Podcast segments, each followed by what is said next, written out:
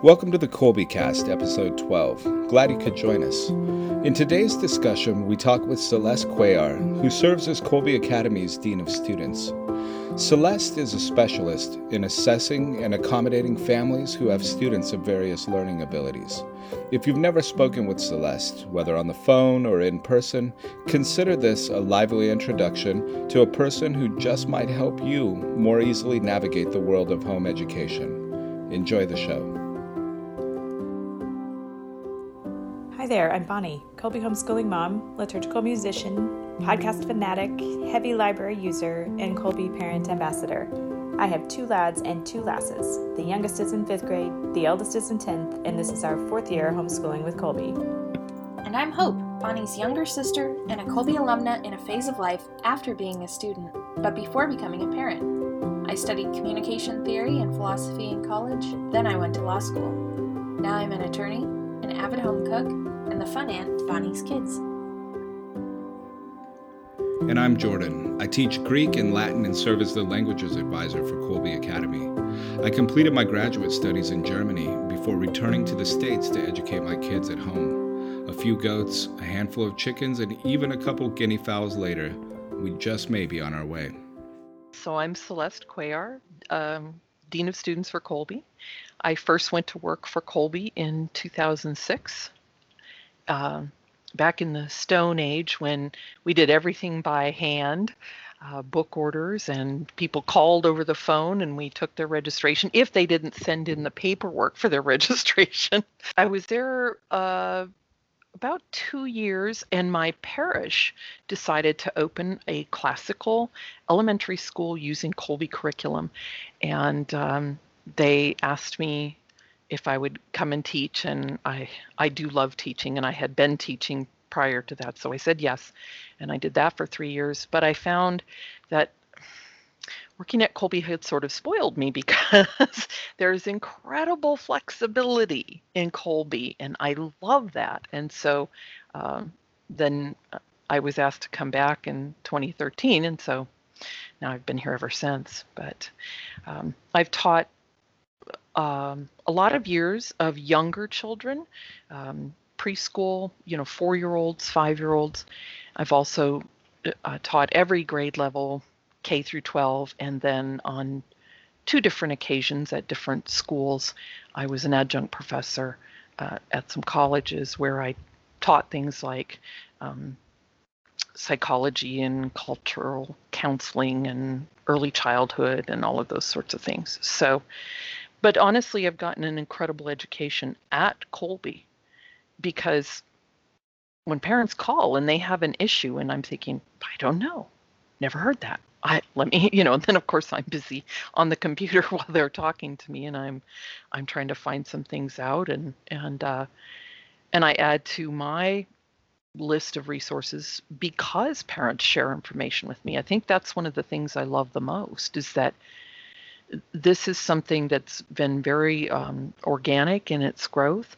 You know, I started out with a couple little documents and then uh, people shared websites with me and they shared information and handouts and so now i feel like we do actually have a pretty good um, bank of information for parents.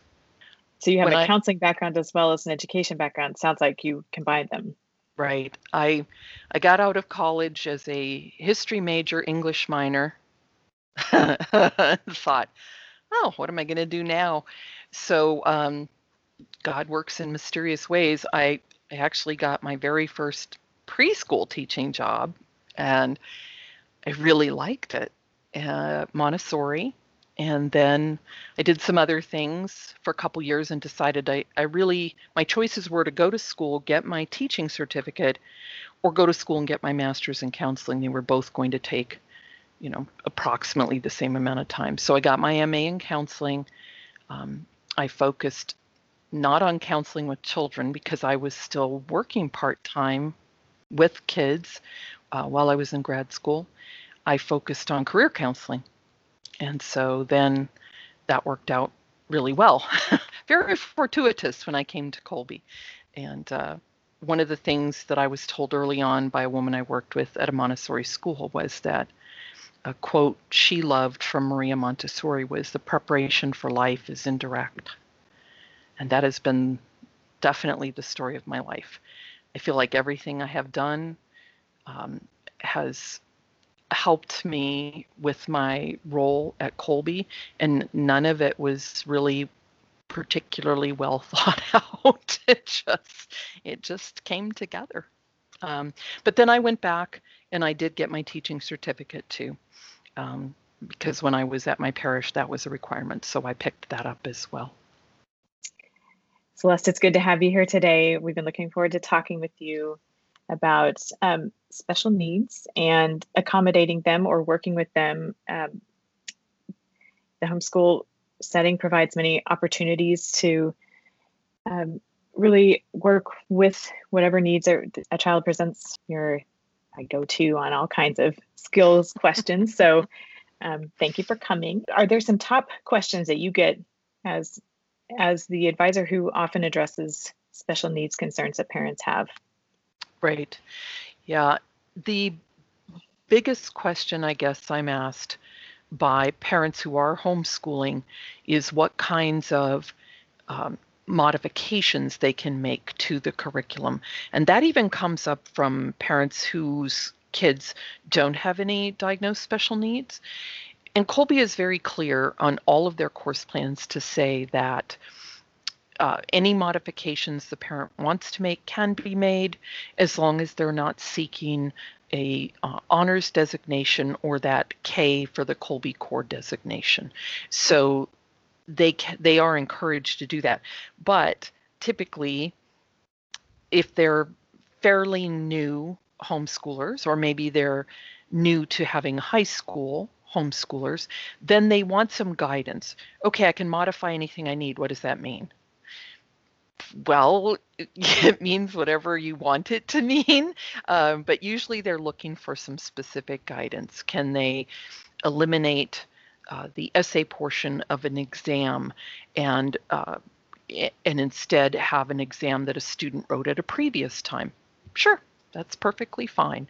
Um, one thing that we discourage as a modification in high school is that parents do not allow oral responses to work um, f- to um, on quizzes and things or exams unless the parent is scribing, which of course is perfectly fine. So um, that's that's not a modification that we're concerned about at all. It is a good one to document because when those kids go to take any kind of a college entrance exam, um, we do want to have something that shows that hey, uh, uh, my student has a scribe, and then that's something that can usually be granted by the college board or the ACT people. How would that look documenting that you're scribing for your student? We have a very simple form called a, uh, it used to be more complicated. I think I've gotten it down to about one page now. a student um, education and accommodation plan. It's not a legal document in the same way that an IEP is a legal document. Kolbe is not a public school, it does not receive any public funds. Therefore, we are not obligated to follow the uh, um, plans that are laid out in an IEP. But a parent can create a student education and accommodation plan, and I'm speaking specifically for homeschooling parents, K through 12, where they determine what kinds of accommodations or modifications they would want to make for their student. And accommodations are more about the physical setting. Um, you know, I, I have ADD, so I'm when I'm on the phone with people and they can't see me, I'm constantly rocking. When I was teaching online, my students all knew I'm like this is how I function. So those kinds of things. Modifications, of course, are changes to the actual content. And in that case, we do like parents to document for us what they're doing for the accommodations, because again, it might come in handy later. Um, modifications is more at the parent's discretion per the principle of subsidiarity they can make those calls. They usually will call and talk to an advisor just to get some input. So they fill out the this very basic little form, and even if the um, learning issue is not uh, professionally diagnosed, that's fine. We take parent diagnosis on that, not a problem.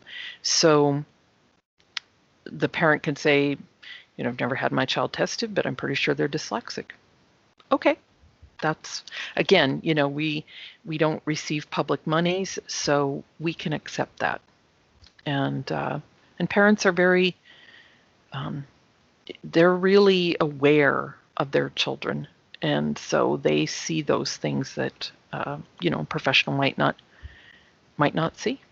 Do you find that families new to homeschooling make discoveries or just learn more about their students and how they learn with the recent big jump to during pandemic emergency homeschooling mm-hmm. things probably became very evident very quickly if they were not already do you find have you found that to be the case or i would say the majority of parents do know but it also comes up with great regularity that something might be pointed out to a parent, usually in the course of a phone call with them. We're discussing something, they start telling me some of the things they're noticing. And um, well, I always make it clear that I'm not a diagnostician. Um, that's that's not my role. I have heard things often enough that I can say, "Let me send you some things." I've pulled um, for instance, from Susan Barton, who created the whole Barton system. Her site is called Bright Horizons. And so she has a whole page of uh, warning signs that it might be dyslexia. So I will send things like that out to parents. And then they do frequently come back and say, oh, that that sounds like my child um, or you know executive functioning which is something that when i was in grad school I I don't think I ever heard of executive functioning, but it's certainly been around now. Um, oh, at least at least 10 years, probably longer than that, that I've been hearing that and seeing students who are diagnosed with executive functioning issues. So, um, a lot of yeah so a lot of parents come in they do know they know their child very well they're really aware of what's going on and then some parents come in and they're aware that something is going on but they don't have a name for it. And, um, sometimes it's just talking it over they decide to go take their child to the pediatrician and get a diagnosis um, sometimes it's enough they they read some of the materials I share and they think that's it. that sounds exactly like my child. Hey Celeste, um, I wanted to I wanted to talk a little bit about um, well I I've been getting emails today in fact at the college that I work for about various students who need extra time they they need to be given 50% more time mm-hmm. uh, to complete things how broad is this the scope of things that can be classified as you know as special needs or a learning disadvantage? Um, it is incredibly broad. I, I speak to parents who really run the gamut. So it could be a um, birth defect. It could be a um, a lifelong medical condition that the student has. Uh, it, it could be a psychological issue, you know, extreme anxiety or depression, um, as well as what we think of as learning and attention disorders. So we don't distinguish between all of those, but the the medical situations are more rare um, and and they impact the student often in the same way because they miss class or they miss assignments due to their particular um, illness or condition. Uh, but you know, there's no cognitive impairment. And then um, at the at the extreme end of the spectrum would be um, a student who completes what we call the a special diploma at Kolbe.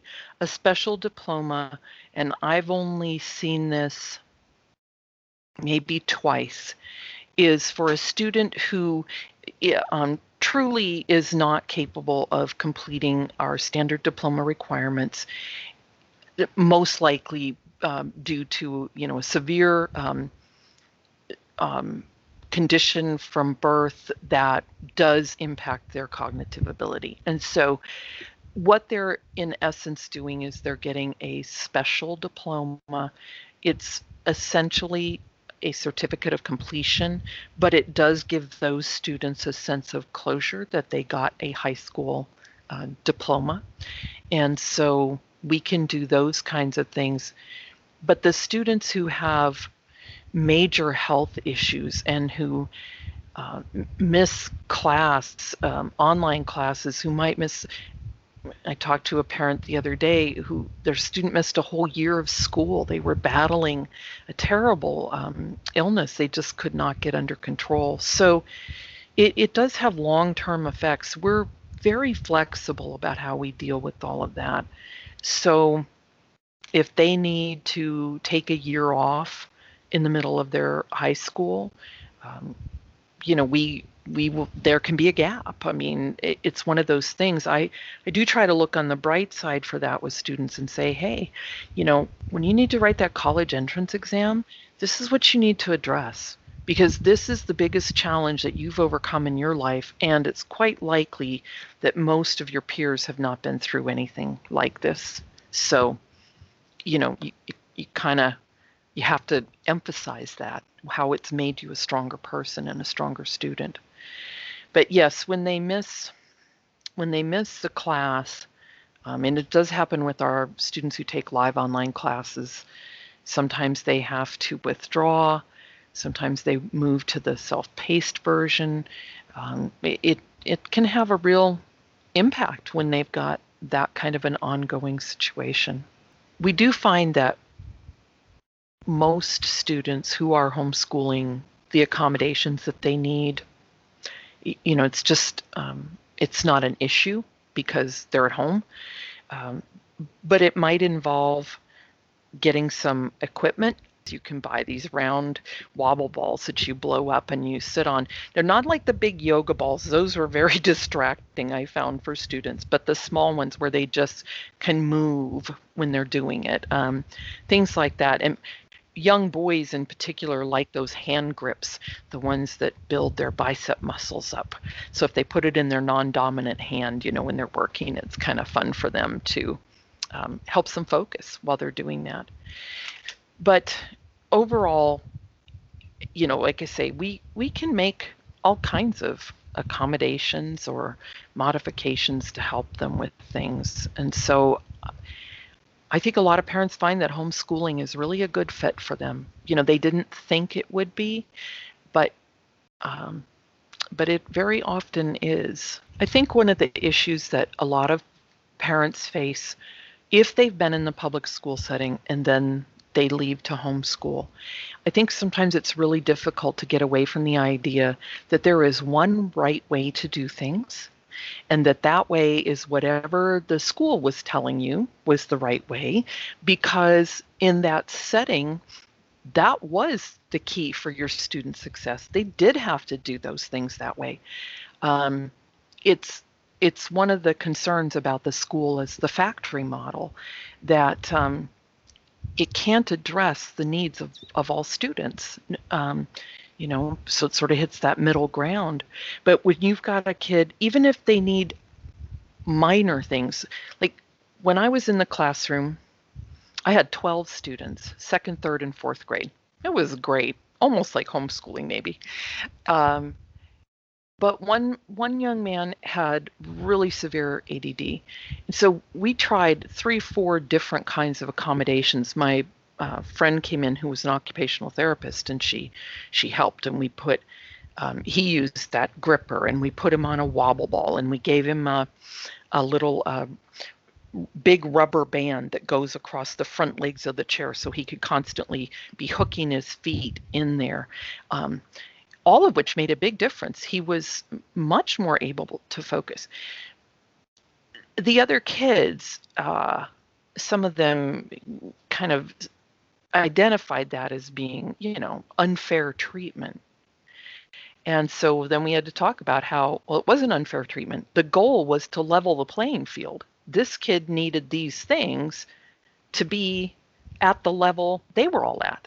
And so um, it, it seemed like it was okay after that um, because my philosophy was if you needed you know, if you've got tall cupboards and you can't reach them and you need a stool, that's not cheating. That's that's just common sense. You need a stool.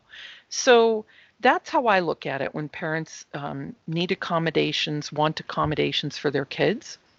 It's like, well, we're not trying to give your student an unfair advantage. We're trying to give them the the opportunity to play like everybody else. Um, I, I know you all too young probably to remember Muggsy Bogues in the um, NBA, but you know the guy was five feet something, and he was a rock star. But that's unusual. so, you know, we don't expect kids who need extra help to have to overcome all of those kinds of issues to that extent. We want to do what we can to assist them to reach the, you know, be on the same level as everybody else how long do you find that kids really focus just as a general sense? Like where do you start looking at the line between like oh these are these are kids they they sit down for a little while and then they get up and play versus oh maybe we should look at this they they may have a learning disadvantage or what sort of things do you look for for that dividing line? That's a really good question because I've become quite cynical over the years when I realized that the majority of behavior that's identified as attention deficit, obviously it's in boys. And, um, you know, I, there's just a number of things about that. You look at um, who who normally are elementary school teachers. They're women, right? And so, um, and I saw I saw this in preschool teachers too. This idea that uh, the model child was the one who would sit quietly, you know, at three years old for 15 minutes and do circle time, which is crazy. but more girls than boys can do that. Um, and then you kind of see it carried through. What I found is that when a child is experiencing distress, because they can't focus when they want to, or they can't focus when they need to and they know they need to, and it causes them a lot of distress um, socially or academically. That's usually when I say, okay, so there's something going on here beyond just you know, normal, who wants to sit at a desk? I'd rather be up doing something else all day too. Um, but even even kids with ADHD, they can focus on things they're interested in. But if they can't uh, develop the skill set to make sure they can focus on even on some things that they're that they really don't care about, because well, that's part of our responsibilities in life, then that's when you know there's a little problem. Not a big advocate at all of medication, but I also understand there there are definitely kids that need it. Uh, I'll never forget sitting in the desk next to Diane Muth, you know, one of the founders of Kolbe, listening to her on the phone tell this parent whose child had ADHD, well, you need to give them a little bit of Coke in the morning, you know, soda before they start work. And I'm thinking, what? And then she gets off the phone and we're talking about it. And of course, I have to look everything up. And I'm like, she was 100% right. Caffeine is is uh, the exact opposite effect on younger kids that it is on adults. And so I have used that advice now for years. I got my grandkids on coffee and tea um, once they started to get close to middle school because they just a couple of them just couldn't just couldn't. So um and i of course it's true for myself and we as adults we know that right? It, it heightens your focus. Um but i think that for parents if the child's just really, really struggling, even in a a favorite subject, um, it, when this you know when the child is really upset, uh, that's when it's time to get some input from a professional about that. And it, it doesn't have to be medication. Um, it might just be some behavioral changes. But even if it is medication, it has to be medication with behavioral changes. You know, you can't just treat it with um, I mean, you can take allergy pills, but if you can eliminate the allergens, is best, right? So it's the same kind of philosophy, I think. Side note, but I've been drinking coffee since I was about 14 because I discovered it helps my asthma. And there's a growing uh, bit of research that says that it's kind of a bronchodilator that helps you breathe better. So that would make sense too. If, if you're breathing better and getting more oxygen, that's going to support everything. Now See, I use it to justify too much coffee, but well, now now hope I'm going to add that tidbit to my reservoir of you know information for parents. Hey, you might want to check this out. Um, and that is what I try to do with parents is offer them information that they can pursue. I'm here to help the parents implement what they would like to do, to provide some information. Um, I mean, real honestly, I don't carry malpractice insurance anymore. I I don't keep my license up as a therapist. That's not my role at Kolbe. I'm an advisor. This is my specialty area. Um, so I like to make sure that I'm giving them information and then letting them pursue it as much or as little as they wish instead of just telling them something so you're involved in in helping people recognize these things in in their children and if it can help mm-hmm. does it happen often that um that you you they think there's a problem but maybe there's not and and you're able to help them and say no i, I don't think they actually have what you what you think they have or what you suspected and the reason i'm thinking of that is because with my own kids there were some things that i was surprised about um, when they were young one of them stuttered like a lot. And we later on we came to realize that it was i think it was because she was in such a bilingual environment mm-hmm. english at home and german with everybody else.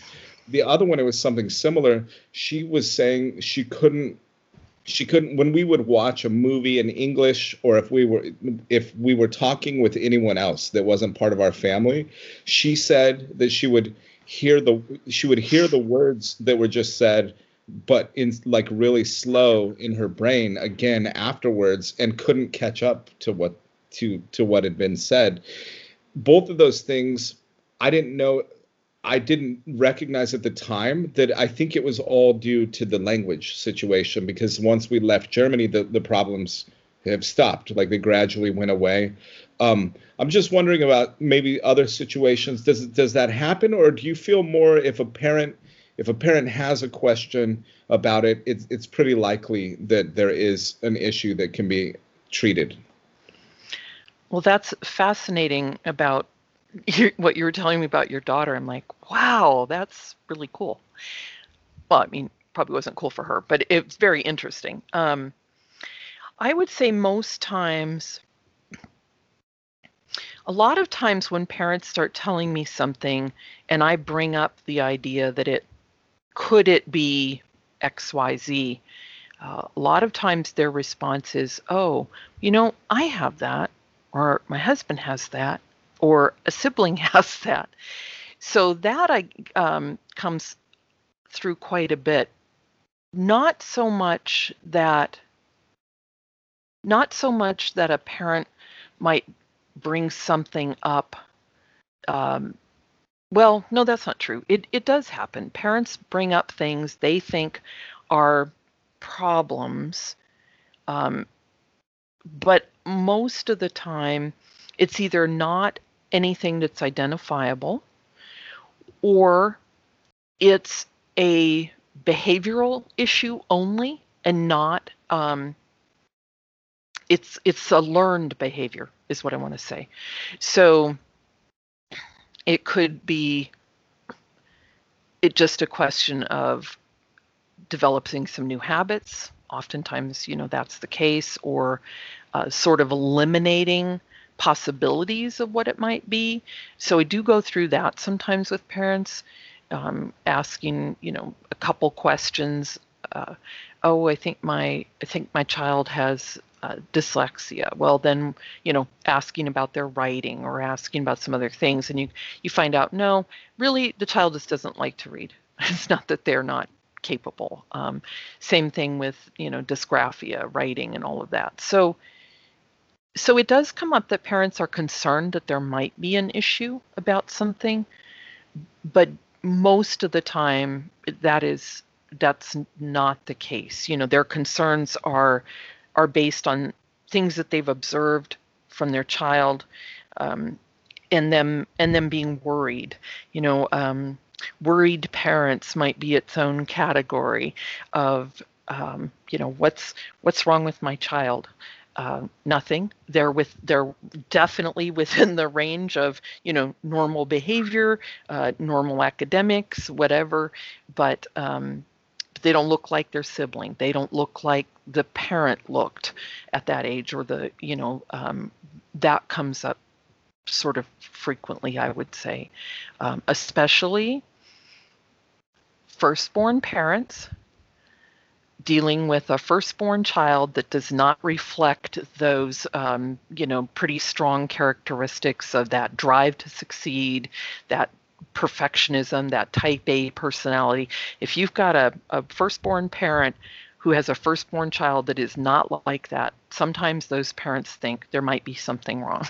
and it's like, no, you just got a very relaxed firstborn for some reason. They don't fit the the mold, you know. Um, and it's usually helpful to clarify with parents because I do pa- ask parents that um, when they start describing things. I'll say, "Are you are you the firstborn in your family? Uh, is your your spouse the firstborn in in their family?" And that can be very revealing about what's going on. Um, you know the the parents' uh, role in that because you know we we bring to our teaching who we are everything that we are and so um, you know we we can't ever get away from that and it can be more difficult i think to be candid with your own children than with strangers um, when i was a classroom teacher with my fourth graders I, I was fairly candid with them about some of the things I knew about myself that might not make me a good fit for them as a teacher. Um, but you know, I just assured them we'd we'd work our way through it. But I think parents get caught in thinking, you know, I'm the, I'm the parent and I'm the teacher and I have to be all things to all people. But that's not the case. You know, I mean, God is all things to all people, but we're not. And so sometimes it's a question of finding the curriculum that works best for the student, and sometimes it's a question of finding the curriculum that works best for the parent. And sometimes they don't meet. And so then you have to compromise. Well, I guess you don't have to. You could do it one way or the other, but it's going to be fairly miserable. So if you know if you can compromise on some subjects and uh, make sure the student has some that are done the, the way they like, uh, you know, I know when my daughter was younger, she li- she's kind of a more typical firstborn than I am. She likes things organized a certain way. She'd ask me questions. We weren't homeschooling, but she'd ask me questions about things, and um, I'd say, "Well, you know, we'll figure that out," because I like to make it up as I go along, and that was hard for her. And so, um, you know, nine kids later, she's gotten a little more uh, into that mode herself. So we're pretty much in sync. But um, but yeah, parents they want to know, they want reassurance. They want to know their kids are okay. They want to know that um, what they're seeing or what they're describing to me is not uh, outside, you know, the the ordinary. And I get that. What's so. that line in in Ferris Bueller's Day Off about? You get a nervous mother and you wind up in the doctor's office, and that's worse than school. Sounds like Ferris Bueller syndrome yeah. a little bit. Right. Yeah, we should coin that. We'll call it Ferris Bueller syndrome. That's a good one. one of the things I'm most grateful for with homeschooling is this opportunity to identify these strengths and weaknesses and work on them and without necessarily having to even label them whatever whatever they might be labeled elsewhere to receive the accommodations that they would in those settings. We don't mm-hmm. necessarily have to do that. I mean we can we can learn lessons from all ways of addressing all these different learning challenges. Uh, i really like that term learning disadvantages. Mm-hmm. the ways of addressing those we can incorporate those ideas into our own ways of doing things. Um, do you find that accommodating the learning disadvantages on the online school side how is that going? I, I know you you have a mechanism for that and and right. what does that look like and how's that going? That's an an interesting scenario. The first year that we offered online we we didn't um, we didn't really offer generic accommodations nor did i mean we just didn't really think about it, I guess, kind of, you know, plunged forward and discovered immediately, of course, you know, there were kids that, that needed some kind of accommodations. Um, typically, it's um, increased testing time, like you were talking about earlier, Jordan. So, um, we don't offer a lot of accommodations. They're they're very minimal. Um, we do add to them occasionally, which we have done. We we now recognize that it's unreasonable to uh, count off for students who have dyslexia ab- about their spelling. I mean, it seems common sense, but we kind of missed that at first until you know a parent brought it up, and I thought, great idea. Yes, we should do that. Um, so it's one of the one of my dreams at Kolbe would be to offer a small class, 10 to 12 students who all had some kind of learning issue. And um, to be able to teach them in that special environment so that we could then accommodate a lot of things you know, with a small group like that. But because our classes are 22 students and because it involves multiple teachers, we accept five or six different things is all. So it's uh, the extended test taking time. It can be different types of participation in class. Um, it can be the not counting off for spelling.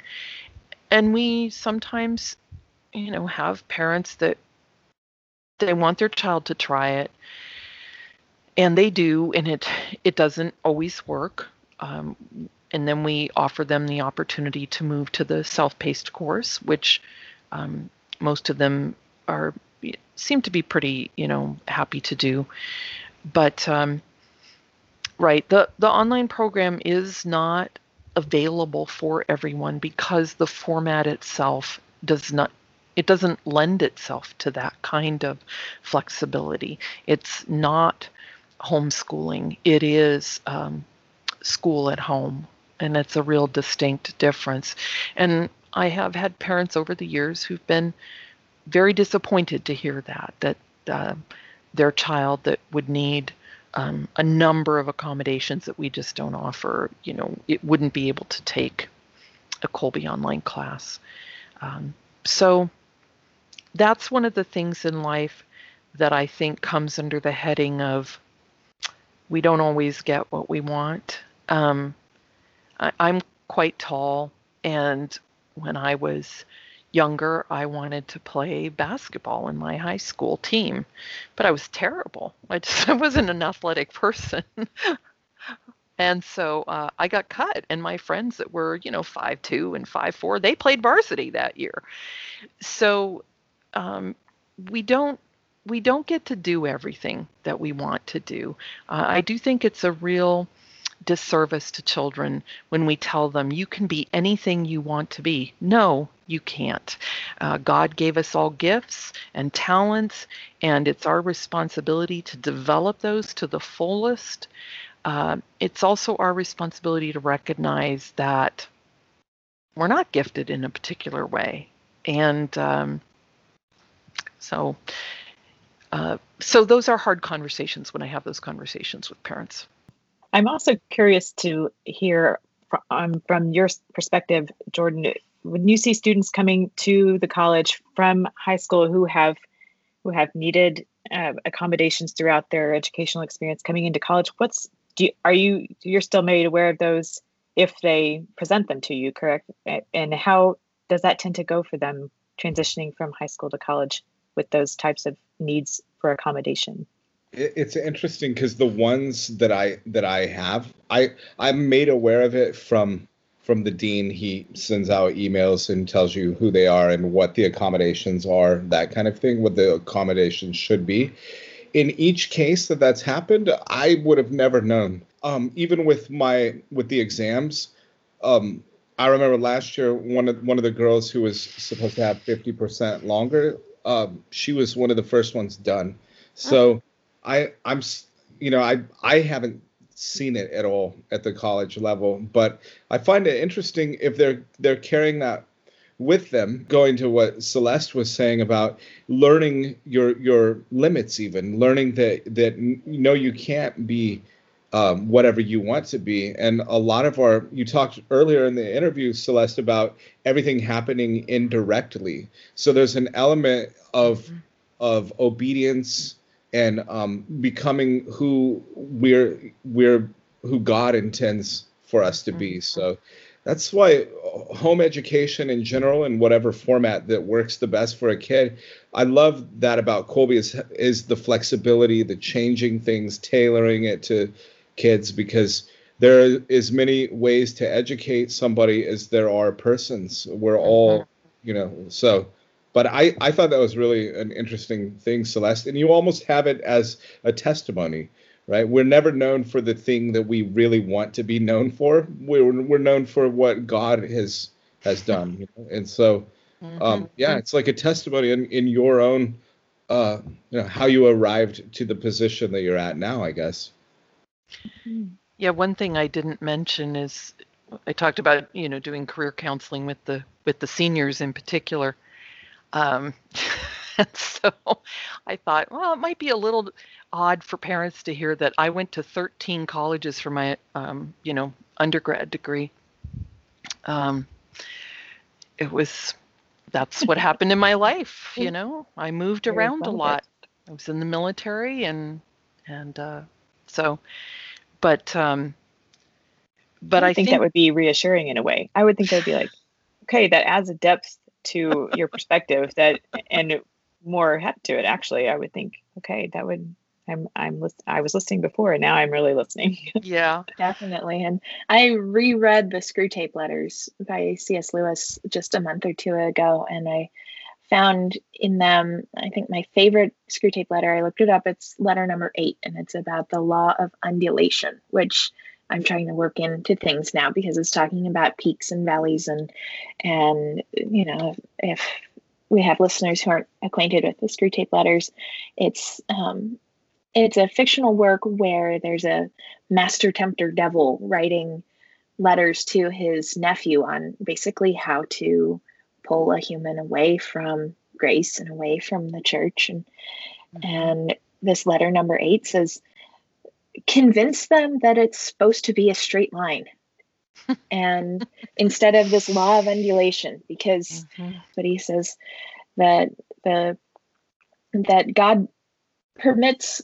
this law of undulation of peaks and troughs because there's actually more opportunities for grace and for encounter with him and things like that when it's like that rather than being a straight line and and so i think i agree with you about this idea of just set your mind to it and you can do anything well no i i think we can each point to our own lives where there are things that maybe we made made up our mind i'm going to do this and that door was not one that we were supposed to open um, right. that doesn't mean we shouldn't be diligent. We diligence and perseverance and fortitude are all all good things.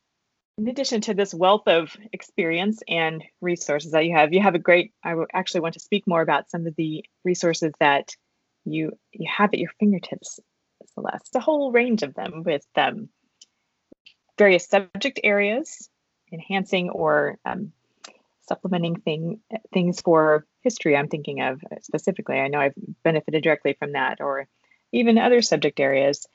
There are also ways that we can um, make accommodations by way of audiobooks or um, textbooks on audio, like you've suggested. You you are one of the good sports on the Facebook lives that Kolbe's been doing over the summertime and, and continuing to, to do on Fridays. And and you spoke of a few websites that are good resources with regard to um, uh, I think specifically dyslexia and some other related. Yes. So there's there's one website that I refer people to um, very frequently, and it's called understood.org. They have so much information on there. It's really incredible. It's for parents or educators. They talk about the difference between um, learning learning disorders and attention disorders. I think is where they break that down. Um, and and I haven't looked at it probably in the last month because it's been a little busy at work, so haven't gotten to, back into it. But it's one I think is a really good resource, and um, there are a couple Facebook groups uh, for Catholic homeschoolers, um, Catholic homeschooling with dyslexia and other LDs, and um, uh, the other one I think is Catholic homeschooling with special needs. That one I, for some reason, I always want to substitute an incorrect word in there. But I find that by sending parents out other places to look at other things is the most useful because I I don't know their situation. And so I'm just taking a guess, you know, my get my best guess based on talking to this person and what they're sharing with me. I figure if I can give them some place to go and look, then then they're going to either say, "Oh, yes, I that's that's what I was looking for," or that's not it at all, and then they'll, you know, they'll look at something else. And so that's really my goal um, when it comes to curriculum specifics, I do love to uh, come up with all kinds of creative ideas about oh, you could do this with your history or you could do this with your reading. Um, I love history and uh, I really like to make it come alive for students. So, between children's literature, which I love, and history, I, I try to really offer a lot of suggestions about that. Um, you know, video suggestions and and uh, historical fiction and all those kinds of things that go in well uh, and make it more just more interesting. It always makes me sad when someone says history's so boring um, because I don't I don't understand that. But then I'm not a math person, so when people talk to me about math and my eyes glaze over, you know, I'm like, uh, okay, yeah, math, whatever. But uh, so I guess it's the same thing. We all have our particular subjects we really like and love. But it is one thing that we can do, even in high school for students. They do have to do high school level content, but that content can be delivered in a number of different sources. Um, one of the non-Kolbe uh, curriculums that we accept is published by, you know, and now it's been bought by another another publishing company, but uh, AGS Globe publishes a curriculum that is written, it's high school level content, but it's written at a comprehension level for roughly fourth or fifth grade. When I was teaching at a school where every student had dyslexia. I mean, that was the purpose of this private Christian school was we served students with dyslexia. Then they all had an IEP for dyslexia, and this was the curriculum we used um, AGS Globe for history and science. And so that's how I found out about it. Um, you know, Kolbe doesn't have course plans for that, of course, because it's not our curriculum, but it, it can be a, an excellent um, source for parents looking for something outside Kolbe. But yes, we're always willing to help parents think outside the box and come up with something creative that works. Um, and I know I've gone to Jordan a number of times about different language op- options that parents will tell me about, many of which I've never heard of. And then, you know, I run it by him. Does it look like it, it meets our criteria for the grammar portion? Great, then we're we're good to go. So there's very few subjects that we can't offer a parent something. And I have, since I already said that about not being a math person, Barron's the easy way, the letters easy, Barron's easy way, uh, algebra, the easy way, is a fantasy story that teaches algebra one. and so I found out about that when I first went to work at Kolbe. And I thought, this is incredible. I would have excelled at this kind of algebra. So, even for something like that, there are resources that we can um, put people in, you know, in touch with, and then they can look at it and see is it a good fit or is it not. Uh, but we will certify that those things are high school level content, therefore are acceptable to Kolbe. So that's how we do that. Thank you, as always, for all of your sharing all of your wealth of resources with us. Do you, Jordan or Hope, have anything else you want to ask Celeste about? Or I just want to say thanks for coming on. Also, Celeste, it's it's um I'm sure people will find this very useful. Thank you so much, Celeste. It's so it's fun for me as an alum because I remember my mom, like you were saying before we started recording, that my mom gave you a call about uh, something history related and I remember Everett Byarski, who was on our last episode, wrote one of my letters of recommendation for college. And so it, I'm I'm so grateful and impressed to get to hear a lot of the behind the scenes. Like we all we always knew when we needed to call Kolbe, like there was a slight bit of of defeat of like, oh, we have to we have to phone a friend. Um, but when we would call you Celeste or Everett or Megan Langle, like every time you had such encouragement and wisdom and guidance and you never let us off easy but you were always nurturing. And so we always appreciated that as a homeschooling family. And now to get to visit with you about some of what was informing all of what you would give as advice it's so cool. So thank you I, I'm going to tell you what I tell parents all the time when they, and because you said that about parents feel defeated, you know, when they call. And so I always tell parents, you know, if you don't call, I don't have a job. So, I mean, if there's no work for advisors, then I, there's no advisors, you know. Um, but, uh, I, I'm totally going to use that about phone a friend and your lifelines hope because that is great. I love that. oh, and I have to point out that even though that so Megan went to work at Kolbe before I did a couple years, and then Everett came to work a couple years after me. But because they both stayed on and I had a hiatus, they're actually older than I am in Kolbe years. So I just want to make sure that's clear that I'm the young one of that group. okay, noted. I think we're the same. That I think we came in at the same same time that fall of 2013. So. Yep